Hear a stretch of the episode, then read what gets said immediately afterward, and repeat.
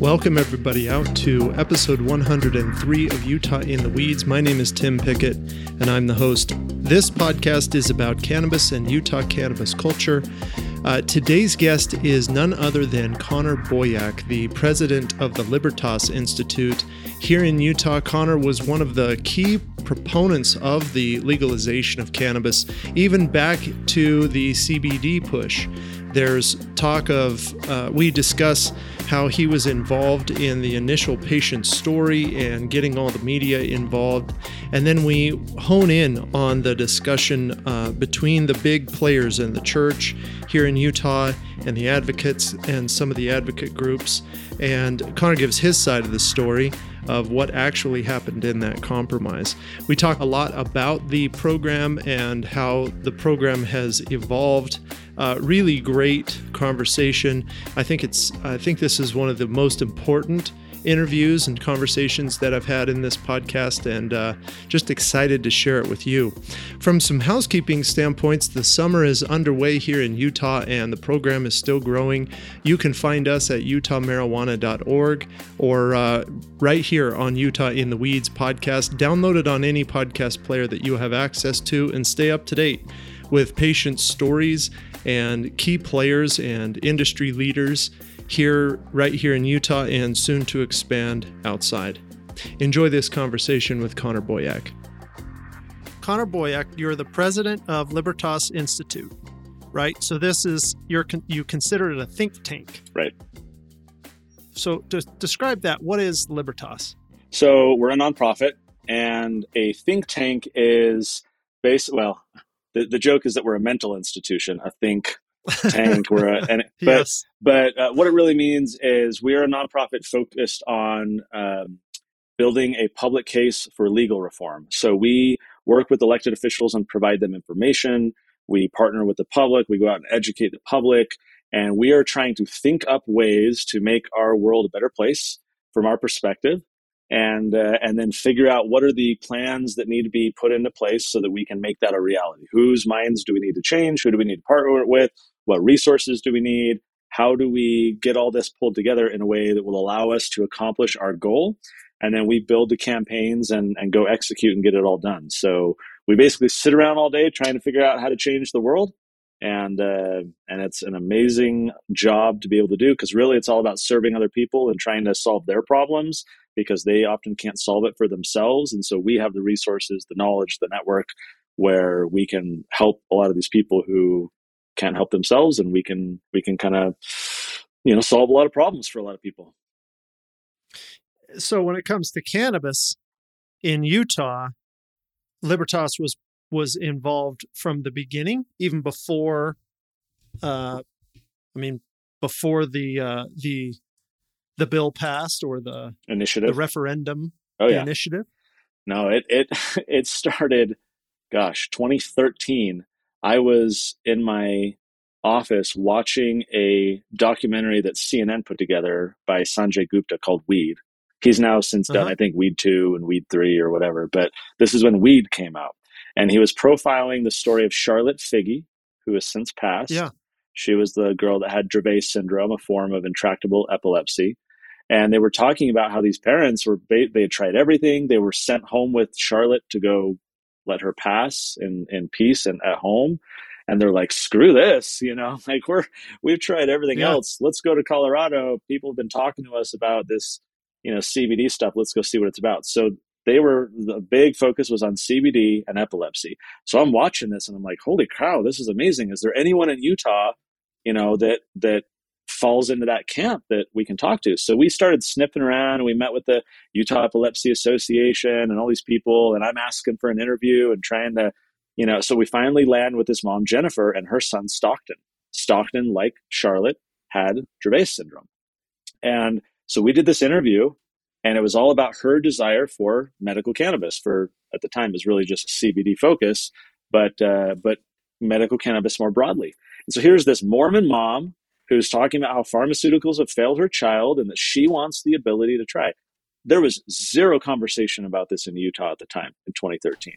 And so we put this interview out there, and literally, this is not an embellishment. I had every media outlet calling me within the hour uh, they all wanted Jennifer's contact information to do this interview. It was a sexy topic in Mormon, Utah, right? Here's this Mormon mom trying to fight for marijuana. Like every reporter was salivating. And so we sent them all to Jennifer.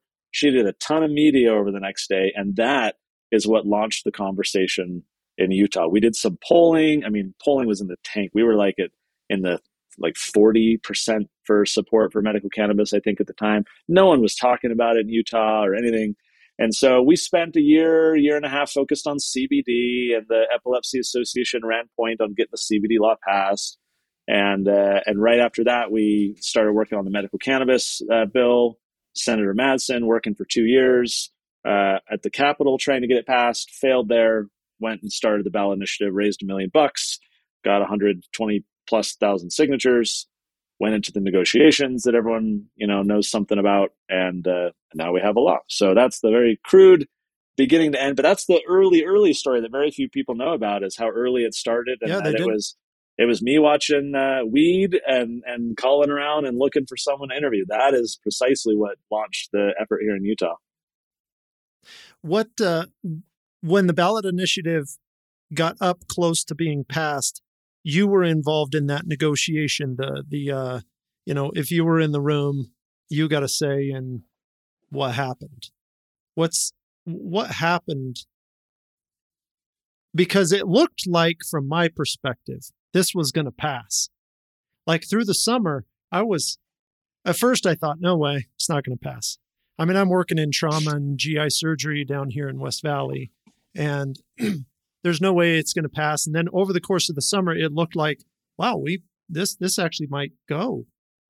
But then right towards the end, I think it was in August, the church when the church finally seemed like they decided to come forward and say, nope, we oppose it and everybody got scared. And then I lost, like, then it seemed for me anyway, the drapes were closed and something happened behind the scenes. So you're you're wondering what happened behind the scenes. I want to know. I want to know what happened behind the scenes. Well, we got. I've heard a couple of versions. Okay, well, because ha- yeah, but I want to know the truth. Yeah, there's there's versions out there, and then there's you know what actually happened. Um, so let, let me pause to give context. It is wrong to believe that Prop 2 was going to pass. It initially was. The polling was quite strong. We were at one point in the low 80s in terms of people supporting Prop 2. But then, as you pointed out, the LDS Church and their partners, Drug Safe Utah, which was Walter Plumb, and the Utah Medical Association, and the Chamber of Commerce, and the Utah Medical Association and the PTA and the you know blah blah blah blah. blah. I think had, the police too. Yeah, right? law uh, enforcement. Uh, the, yeah, law enforcement. Everyone got up on stage together, but it was really the LDS Church. They they were the ones out there emailing people to join their coalition and trying to grow this thing. So the church starts coming out. They send an email out to every member of the church in their database in Utah. First time they had ever done that on a political issue, saying, "Don't vote for Prop Two. We think it's bad." Blah blah blah. So they're they're using all their resources attacking it. They were very effective. They allowed the predominantly conservative Mormon community in Utah to believe two arguments at the same time that you can be for medical cannabis and opposed to Prop 2. That was the divergent point where support for medical cannabis remained in the high 70s to even low 80s at some point, but the numbers for Prop 2 started tanking. And we were doing a lot of internal polling. Trying internal polling means polling that we didn't release to the public. We're just, you know, quietly doing polling. We're trying to figure out how effective is this, how problematic is this, and the numbers were going down. I stand before you today very confident in saying that had we just gone balls to the wall on the ballot, let the public decide, we would have lost. And that had we lost, then what would have been the so-called public will that everyone right now likes? Oh, they violated the public. Like, no, no, no. The actual public yeah. will would have been that we don't want medical cannabis, and then we would have zero program today because there would be no incentive for the legislature to act. And so we negotiated specifically because we had access to this data and had strong reasons to believe that you know our resources were diminishing we had we had spent most all of our money you know, like we weren't raising as much anymore because people just thought that things were good. Look at the polling numbers; they're great. This is sailing to the finish line. Meanwhile, here comes the LDS Church with its you know significant resources, and Walter Plumb with his massive resources, and, and others. And we're like, okay, crap. If they continue to attack this thing, like this doesn't end well for us.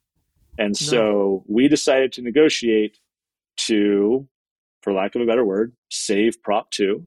Granted, we pared it down to about 85% of what it was, but also what a lot of people don't understand is that we put things in Prop 2 that we knew were negotiating items. We knew that they would not survive either a negotiating process like this or subsequent legislative sessions. For example, home grow.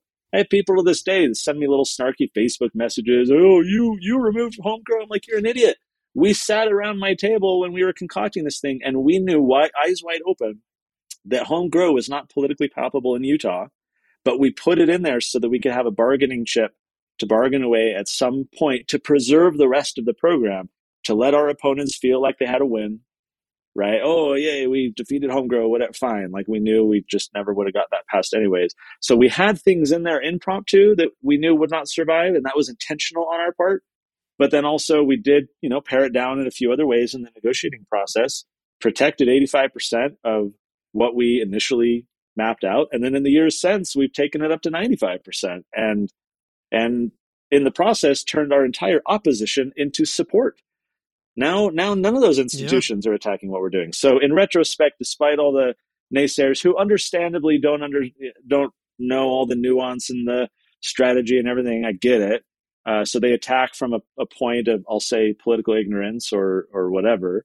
Uh, so there are people out there who have hard feelings about that, but from our vantage point, that the folks who started this effort and, and kind of did all the strategy for it. Like this went according to plan. It happened great. Uh, it, it, we're, we're very pleased with how it turned out. Does that mean there aren't problems still? Absolutely not. There are still issues that, you know, I'm fired up about, want to fix and change or whatever. But, but we are, we are here where we are only because of what we did. And for all those people who think that we shouldn't have negotiated, we shouldn't have talked to the LDS church, blah, blah, blah, like you know, they we would have no program today and that was not a reality I was willing to accept. So I was I was more willing to take the arrows and the attacks from everyone and the complaints and the bitching and moaning than I was to live in a world with no program and then have those people still complain at me. So in retrospect, I think we did exactly what we should have, and I'm I'm happy we did. I think that's uh, it's it's a good perspective, and it reiterates the importance of knowing that at the you know you've got to deal with the things in front of you and with legislation it the more i learn about it the more i realize look you've got to get some something done is in a lot of ways better than waiting and getting nothing done and it is a stepwise approach especially in a conservative state like utah and medical cannabis uh, there are certainly more people, more patients that will talk to me and say, I'm surprised medical cannabis is legal at all. I thought we were going to be the last state. So there's I think there's more people on the positive side than on the negative side. Sure. But if you can't, you know, there's like and let's talk about it. Some of the problems you see that uh, in the legislation, you were involved in the negotiation and then passing the the Utah Medical Cannabis Act, right? And then each year, well, you were really involved in the modifications the first couple of years, but maybe not so much in 2022. Right. Um, blister packs were like that was a huge, right? Uh, thing that everybody, I think everybody knew that was going to have to change. Yep. Um, but did you ever did you have things that you immediately needed to get changed that you recall?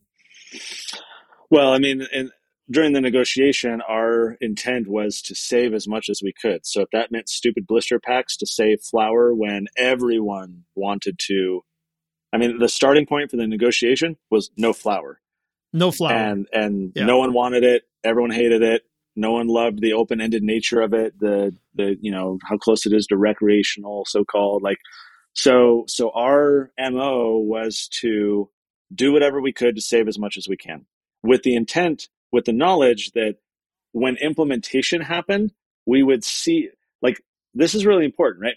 By getting them to sign on to the Utah Medical Cannabis Act, all of our opposition, we got them to say yes to medical cannabis. And because of that, we could hold their feet to the fire in the subsequent legislative sessions in conversations that were not around shall we legalize medical cannabis, yes or no? It was about how do we make this work? Hey guys, we already agreed that we're going to make this program work. But now we're and we seeing, already agreed to flower, right? And we said yes to flower, but, but, but now we're seeing yeah. that hey, blister packs have some of these problems, and and it was me sitting in a room with some of these these people. I'm like, okay, so how about we just move to the glass jars? I think that's going to make more sense because we gave it a go. We're seeing these kinks. Like, I think this is probably the right way to go. What do you guys think? Yeah, okay, I, I suppose we should. You know, like, yeah. It, I mean, camel's nose in the tent, for lack of a better term, right? It's just like get get them accustomed to saying yes to flower and okay with the law and so on and so forth, and then deal with these things later on. So yeah, everyone's howling. Oh, how stupid can you be? Blister packs don't work. I'm like, guys, I know they don't work. Just let this play out. You know, like, just let this play out. And yeah. uh, we're still two years you were still two years really away from the first pharmacy opening at that point. Right. Yeah. We didn't um, need to um, fix it on, right. on day That's one. plenty of time. Yes. Right. I think the big thing that remains for me is uh, I remember sitting in one of the negotiations. At this point, we had broadened it to a bunch of the other stakeholders, including the governor's office, and it was the the spokes guy. What was his role? He was like chief of staff or something, but it was the guy from the governor's office. And, and he said, We're talking about which conditions, yes here, no here. Utah Medical Association wants to come in with a hatchet and just like you know get rid of half of the conditions and so we're having to figure yep. out creative ways to save you know pain i mean like what a lot of people don't know is our pain uh, condition is better than it even was in prop 2 like like yeah it is. you know and, and so for all of the naysaying like in some respects things are even better and broader. But at the time when we were negotiating over all these things um i uh we were talking about the conditions and the guy from the governor's office is like why do we need a condition list at all? And i'm like you know, applauding this guy. Oh, and, thank you. Yeah, and he's like, yeah. he's like, why don't we just let doctors be doctors and they can figure out what the uses are for? And you know, you have the Utah Medical Association in the room and a couple others, and they they would not go anywhere near that. But I think that's where we need to get to. In my mind, that is the next major upgrade for the system: is to get out of the political picking and choosing. Um, and uh, and just allow doctors to make the determinations that, in their best judgment, you know, they know about. I think that's uh, an area where I want to get the the nitpickiness over like forms or whatever like okay can we have butter or not? Like i'm less interested in that. Again like like to your point i wasn't really that involved in this legislative session by my own choice uh, except when there's issues that i can deal with behind the scenes and have some conversations with people. But from my vantage point i've birthed this child and i've kind of adopted it away to the you know the industry and to right, desiree at, at, at, utah yes. patients coalition I'm like, you guys can squabble about all the little stuff or whatever. Like, if there's something big or significant where I need to step in, I will. But, um, but, uh, but a lot of the, you know, stuff is is uh, not so significant where I felt the need to step in lately. Um, I'm on the board of Utah Patients Coalition, so I work with Desiree there just to kind of guide it from a patient perspective. But, um, but no, like I, I, mean, the cost is a big one. Uh, but again, I think that's a volume play. The the more we can continue to scale and grow the program. I think uh, that will help with that too. Like I don't know, there's there's room to to grow. There's things to fix, but um, overall, I feel like we got a functional program. And while some people might complain about this or that, like we are 3x over where the regulators said we were going to be compared to like a data they did a statistic like okay we get the bill passed we we go to implementation and and the Department of Agriculture and Food commissions a, a, statistician, a researcher over at the U to say, hey, look at all the surrounding states that have medical programs and like what their year one, year two was, base it off of population, do all the corrections and the whatever. So this is legit, and then tell us what you think we're going to have in terms of a patient population year one, year two, year three, so that we can figure out how to regulate that cost wise, blah blah blah. They come out with that number. I think it was like uh, in year, uh, gosh, I, I, just blogged about this few. I think ago. in year one it was, it was like uh, eleven thousand for for. It was like eleven thousand patients yeah. for year one. We three and then they they did licensing and growing and all of those sorts of things were were about that amount, and we we definitely in the first year doubled that, and then um and now you're at you're at three x where yeah. they're so for everyone complaining like the projections the market has is clearly saying that there's strong interest in this there's a high renewal rate. It's helping a lot of people. I don't disagree that there's issues to be worked out, but from my vantage point, we got it to a point where I accomplished what I was trying to do, and now I can let other people, you know, fight their battles and and focus on what they want to focus on. And I'm only going to get involved as as I think uh, I'm needed because I, I I accomplished what I set out to do, which was to get it this far.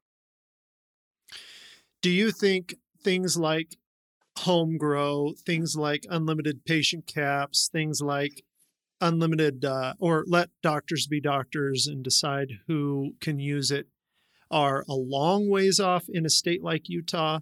Uh, you know, many, many years we need federal legislation change in order to get to something like that? Or do you think incrementally you can get to those steps yeah. alone in Utah? Um, I doubt we ever get to home grow in Utah. I don't see that happening. Uh, patient caps, you know, I, I am kind of 50 50. I mean, we we've we raised them and then we've expanded the number of people and any you know nurse under you or whatever. Like, uh, I I feel like we've we've resolved that issue. We've expanded it so doctors now don't even need to be a a uh, whatever we called it. Oh yeah, qualified QMP. medical yeah, provider. the limited medical provider. Yeah, so we yeah that program. That's an interesting program in my in my perspective. Sure, but there, has been. Uh, it's a good idea. It was a good idea. There's been about seventy people um, issued medical cards under that program um, so far in its in its lifespan. Well, the, its lifespan is short. It was supposed to launch a year ago, and then is. they never got around to it. So yeah, it's only four. It's only four months. Yeah, it's only four months. But but again, so the, the, thing, fair, fair the thinking is like you know how can we expand the universe of physicians who are going to feel comfortable writing these things, talking to their patients about it, not feeling like they have to go through all these regulatory hoops just to write a single patient you know a a recommendation. Yes. and so we, we've tried to solve for a lot of these things. Uh, i don't remember what the third one you asked home grow and raising the cat oh the, the condition list. I think we can get there. Yeah condition list. i think we can get there. I think that is on the table. Again if we've got a generous pain condition and we've got the the the board that basically approves like 95% or more of the requests that go before the compassionate use board what are the incentives to change the condition list? If basically anyone who needs medical cannabis fits somehow. And so yeah. I don't know what we really gain by taking on that fight if there's not a real problem to solve. So I think we could get there. I just don't know that it's a, a battle worth fighting compared to potentially other things. I I tend to agree. The thing that I like about an an, uh, an expanded condition list is the data you're gathering from the state is more accurate. Currently, you have 85, you know, 80% of patients that are qualifying under pain, and yet they're using it for sleep or or something else. Right. So you're not quite getting good medical data. You're not reinforcing the legitimacy of cannabis as a medicine from a medical provider standpoint. That that I think it causes us trouble down the road that we don't see. Like it's not a problem now, but if you want to expand research sure. and uh, viability of the data, you know, maybe you should reconsider your condition list. But you're right. If it's not a problem in bar- if it's not a barrier to access medical cannabis, then in some ways, why, why, like, why fight that battle? Yeah. Well, because any any any scab that you pick at, right? Like you're you're, you're inviting yeah. infection. You know, like if if we try and take this on, then you know, other people are going to come complain and try and push in the other direction and, and ask for their things. So it's like, if it ain't broke that bad, then maybe just yeah. let it lie. Yeah. When, uh, do you have,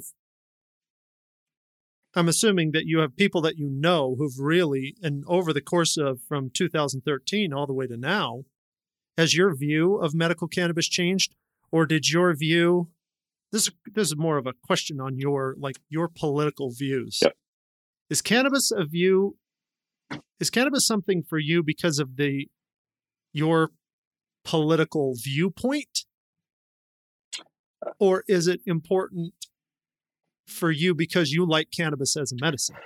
I, I was very clear with everyone, elected officials and otherwise, during all of Prop Two, that I had never used cannabis in my entire life. I have since but uh, at the time I never had. And I kind of liked that for Utah, for me to be able to say this isn't yeah. like it's not about using weed or whatever. Like this is just me trying to do what I think is the right thing for these people who need it.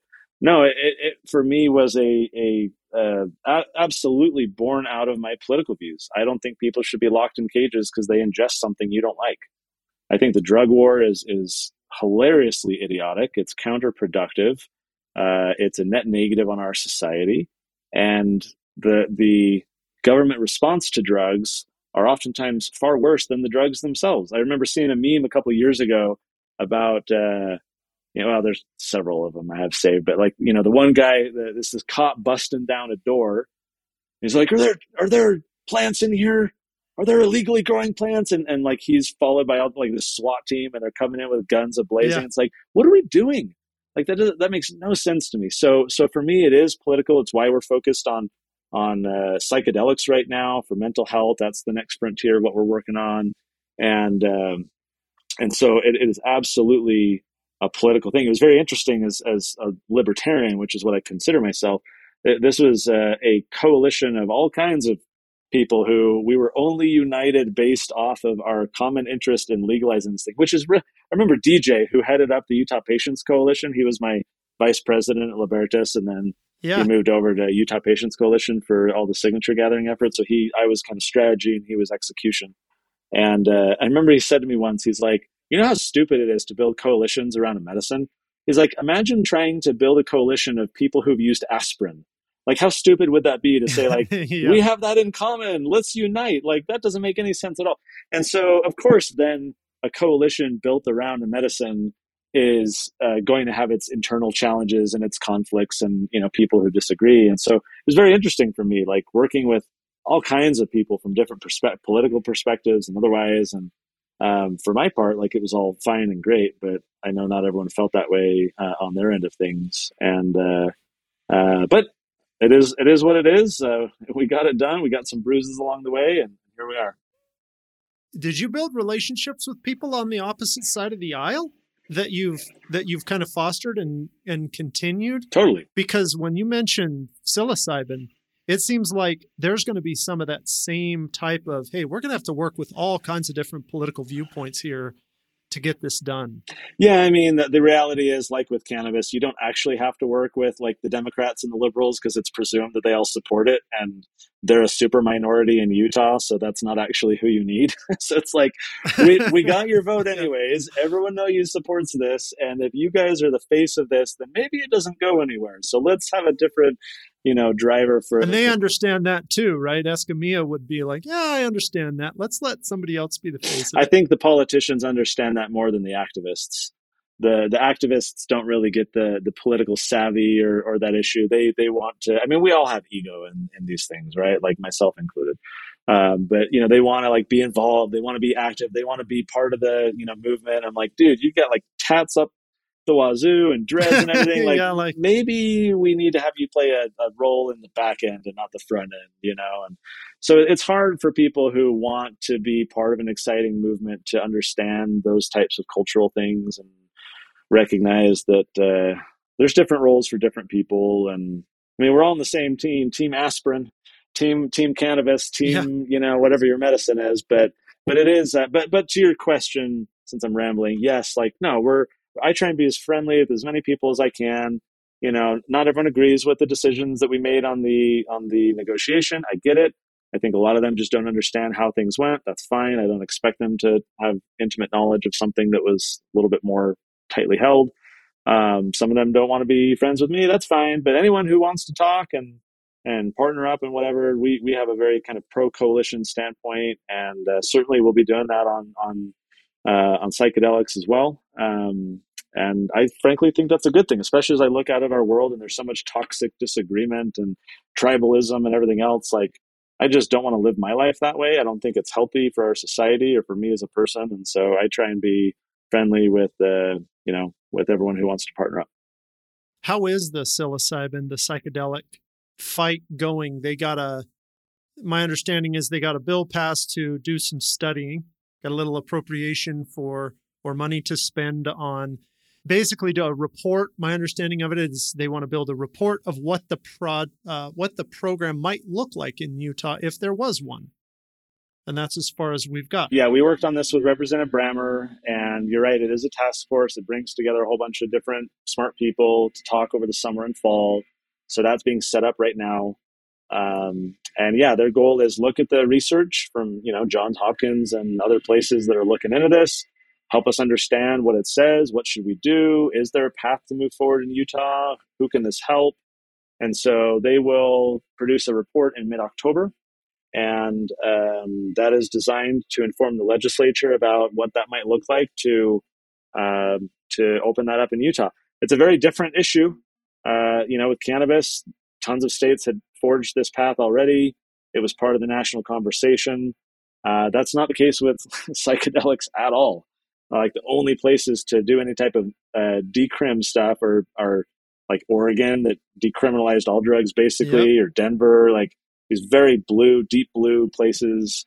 Um, no red state has taken this on in any you know significant step forward. There's been, I think, I think like Texas did its own little task force that they're looking at. So there's been a little bit of sniffing around, but no one's figured out like, okay, what does a you know red state do when it comes to this stuff? So our hope is that hey, we created this whole like regulated but open model for cannabis. Is there some learning there that we could take and take this other controlled substance and still open a path, you know, for people who, I mean, because the reality is it's just like cannabis. If, if anything, this has been weird for me. This might just be the circles that I run in, but I think I know more people who use psychedelics than cannabis which was really interesting to me the more I started talking to people about this. I think it's because I network with a lot of like CEOs and entrepreneurs who are always looking for like that edge up or whatever. And so maybe yep, they don't the want brain, the brain healing, yes. the brain on fire yes. type thing. Yes, it is. And the research around psychedelics is very specific uh,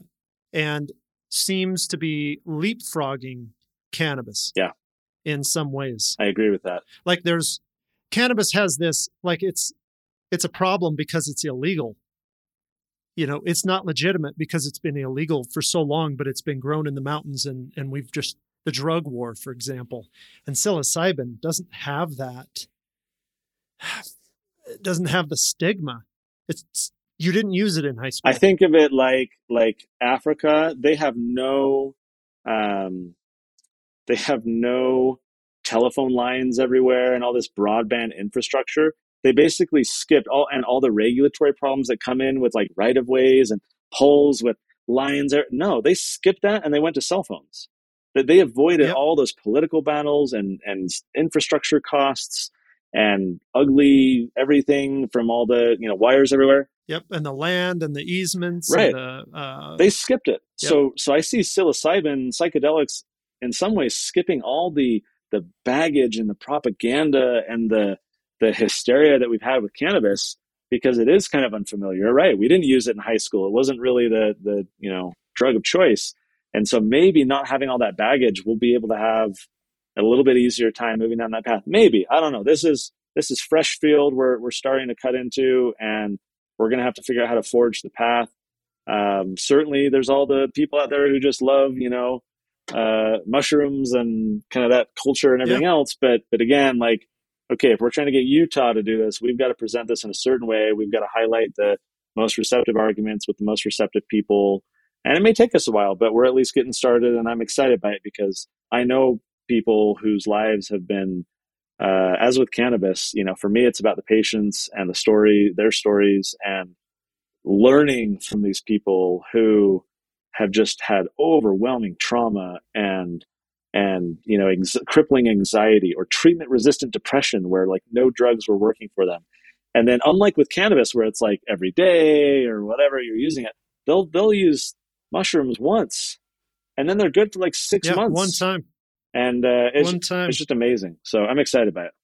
It is. I interviewed steve urquhart with the divine assembly church here in utah that's protected and you even see psilocybin as a protected religious activity where cannabis you wouldn't you would never think about protecting cannabis use as a religious uh, activity like a peyote or a psilocybin so there's differences in uh, the way we view psychedelics for sure maybe Maybe. What what I'll say to that, and I've, I've said it to others, is I'm less convinced that there are strong religious freedom protections around this stuff. I just think it hasn't really been tested. Like if you tell a cop on the side of the road who sees your bag of mushrooms that, hey, this is my religious sacrament, I'm sorry, you're probably getting it confiscated and you're getting charged. And so if you want to fight that, you're going to go to court and you can try your religious freedom arguments. But while that case, for my past reading of it, I have to go back and refresh. I think it was just peyote centric, right? I, I don't know that a judge is going to say, you know, oh yeah, sure, go ahead. You know, we'll let you off the hook. So I, I just, I don't want to let lead people to think that these are like strong, tested, validated protections where you are going to be spared any altercations with the cops or disruptions with your job or anything like that. I just don't think that's the case. Uh, it sounds nice in theory. I don't know that we're there in practice. So I would still urge significant caution because um, I, I, just don't know that those protections are as robust as some might claim they are. It's a good perspective. What else is uh, Connor Boyack working on? What's got you up at night researching and, and working on projects? Um, I mean, we're still trying to repeal the death penalty in Utah. That's a big one for us that we're working on. We're working on a lot of local government stuff right now, especially in this economy with housing prices, and affordable housing and stuff, trying to figure out things like ADUs and short term rentals and reforming zoning. So, you know, you can't have uh, people so restricted and building more high density and things like this. It's That's a big uh, problem right now.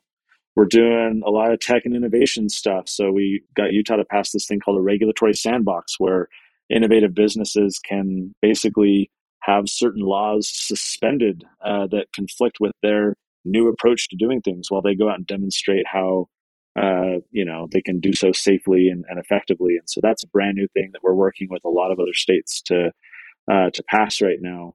Uh, we're doing a lot with what's often called school choice making sure that families have options beyond just their local government school um, and make sure that parents are empowered to figure out what's right for their kids rather than just you know what are the options at the school down the road. And so we work a lot in education as well um, and then a whole bunch of other i mean criminal justice stuff tons of stuff we're working on there. It uh, it's we're actually doing some strategic planning right now and kind of figuring out the next big battles. I think psilocybin and psychedelics are, are a really big one. That's going to have a lot of our focus moving forward um, as this task force gets set up uh, just to make sure this gets guided in the right way and and we're saying the right things to the right people.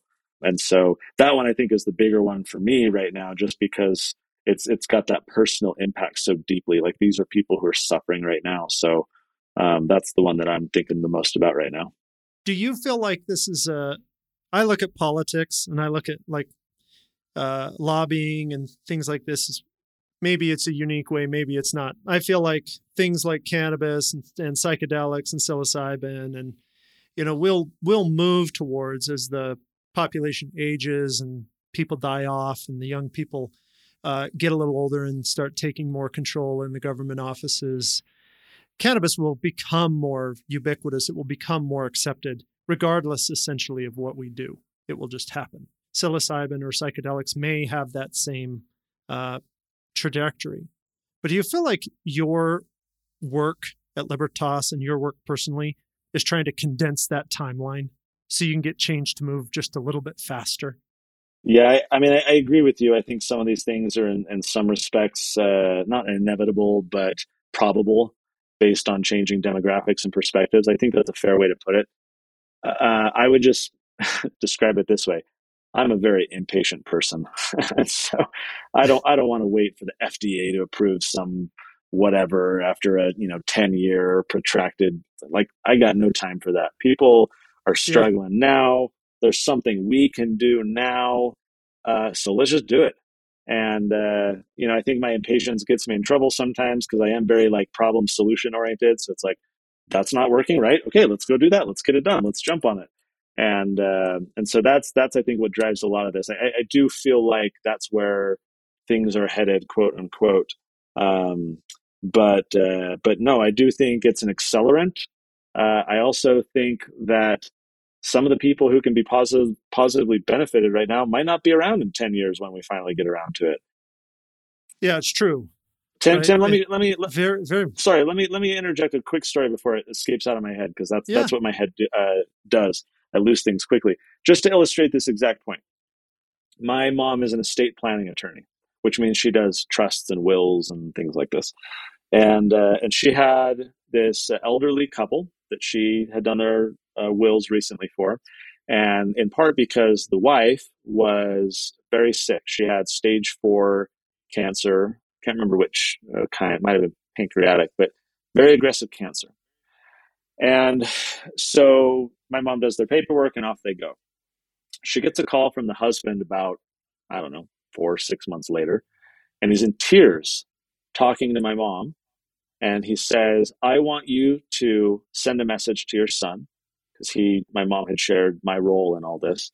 He said, I want you to send a message to your son. I want him to know that in the final days of my wife's life, when the doctors and others wanted to put her on opioids and she was going to be all fuzzy and, you know, out of it and whatever while pain free, we got a medical cannabis card instead. And my wife was lucid. She was at peace. She could create happy memories and f- have final conversations with her family member. And that was everything to us to have her present up to her final moments. And so he's just like, with, as you can imagine, very strong emotion trying mm-hmm. to convey this to my mom and my mom's all you know like yeah. She, oh, and yes. and, uh, and i was too I've, I've, shared this story enough times where i'm not you know crying as much as i share it but but you know it's like had we waited a yeah. decade right that little bit of suffering for that one person uh, would not have been able to be uh, alleviated. So yeah, no, I'm very impatient. There are people who want change now. I'm a person and our organization can do something about it and on some of these issues. And so I feel personally called to, you know, to, to use a Mormon term in our culture, put my shoulder to the wheel to uh, to try and you know yeah. push some of these problems away and uh, try and make a difference. Because sure, some of this might be inevitable, but at some point, it's going to be someone getting involved and saying the right things to the right people at the right times in the right way. Like, why can't that be us now? That's how I look at it. Push it over the finish line. Yeah. Do you think we've missed anything, Connor, that uh, that you wanted to talk about or that you want people to know? I mean, I'll, I'll say this: Prop two is a struggle for a lot of people was also a struggle for me where you know my motives were being questioned by a lot of people and you know again they didn't have a lot of information and they were claiming things. And that's fine. Like i i, I understand it. I, am past it. Um, i think we all want what's best for those we care about. And uh, you know other people may disagree with the decisions we made in the past. They may feel that the legislature overturned the will of the people. They may be upset that the LDS church, you know, got involved and had some feelings about this. Like, I get it. But for me, I, I talk to my kids about this a lot. I, I, I tell them, you know, I feel like emotional pain comes when we're unwilling to accept the reality of our situation. When, when we pine for what could have been, or when we're frustrated over what was, or when we're stressed that we can't have what we want, when, when you open this gap between what is and what you think ought to be, that's where I think you know, emotional pain and stress and anger and all these things come. And so for me, I guess if I were to just crudely simplify how I think, it's it's like what is the reality of our situation? I wish the church had not gotten involved. I wish the governor's office wasn't fighting this behind the scenes. I wish Walter Plumb would have stayed out of it with all his stupid antics. I like I I wish that you know we wouldn't have had some of the fallout that we did with some of the activists who disagreed with with our decisions. But it is what it is, and we made the decisions that at the time we thought were the best for the patients that we were doing this for from day one in 2013. And and I don't want to. I, I want to focus on what is the reality of our situation. It's a weird reality in Utah. We've got socio-cultural things that no one else has to do it. I was just in California last week meeting with CEOs of think tanks from around the country. And a lot of them were asking me this dynamic to have like this powerful church in my state that at any time can put its thumb on something. And it was like, well, let me tell you a story, you know, and and, uh, and I had yeah. stories to share. But uh, but we've got different sociocultural stuff here. But you know, at the end of the day, it's the reality of our situation. I want to accept it and then figure out how I can influence it. And and for me, I feel like a lot of people looking back in reflection are just angry about wishing that things would have been different or things shouldn't have been done. And and I understand it. I know where it comes from, but uh, you know, I hope moving forward that we can just recognize where we're at now, be grateful, not to me, but like to just to the process, to to the outcome, to yeah. the movement, the to progress. The you have the program. Yeah, just to, to, you know, things are great. Let's recognize what we do have and then figure out ways that we can collaborate to to improve it. Well, Connor Boyack, president of Libertas Institute, I uh, really appreciate you coming on. I it's been a long time. We've tried to get you uh, get get the timing to work out, and I like the stories. I like uh, hearing from the people that were there and have a voice in this space. Uh, you did, I think you did good work. And I agree with you. It's not perfect, but it is where we're at and it's helping a lot of people. So I really appreciate it. Well, thanks for having me on. I'm glad we could finally connect. And, and I think these are important stories to share. I'm, I'm glad, as you told me before we recorded, that so many of the interviews you have on here are, are the patients themselves. Uh, yeah. I, I love that because I think it's easy, especially up at the Capitol or in the press, to kind of focus on the these little industry issues or the, the aggregate program, whatever. But like, it's it's that elderly guy who called my mom, right? It, it's that individual. It, it's the Jennifer in 2013 whose son had, you know, has still Dravet syndrome, um, and, and doing it for these people is, is what it's really all about. So kudos to you for sharing those stories, and clearly uh, we all got more work to do. So let's get to it. All right, everybody, stay safe out there.